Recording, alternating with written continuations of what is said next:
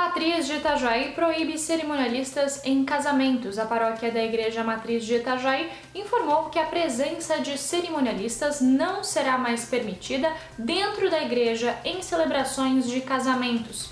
Os profissionais devem deixar os clientes na porta e, após a cerimônia, atendê-los somente fora do templo. A justificativa é proteger o sacramento do matrimônio, evitando qualquer tipo de interferência.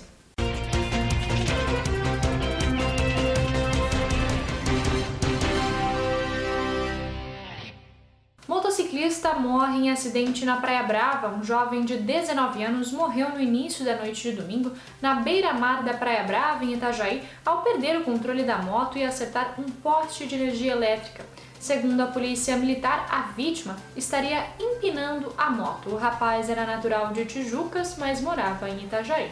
IGP passa a atender dentro do Itajaí Shopping. A partir desta segunda-feira, a emissão de RG não acontece mais no prédio do Instituto Geral de Perícias, na Avenida Joca Brandão. O atendimento passou a ser no posto do IGP do Itajaí Shopping.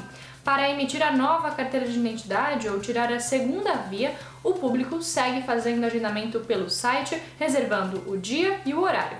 Esses foram alguns dos destaques desta segunda-feira aqui na região. Você confere mais em nosso site diarinho.net.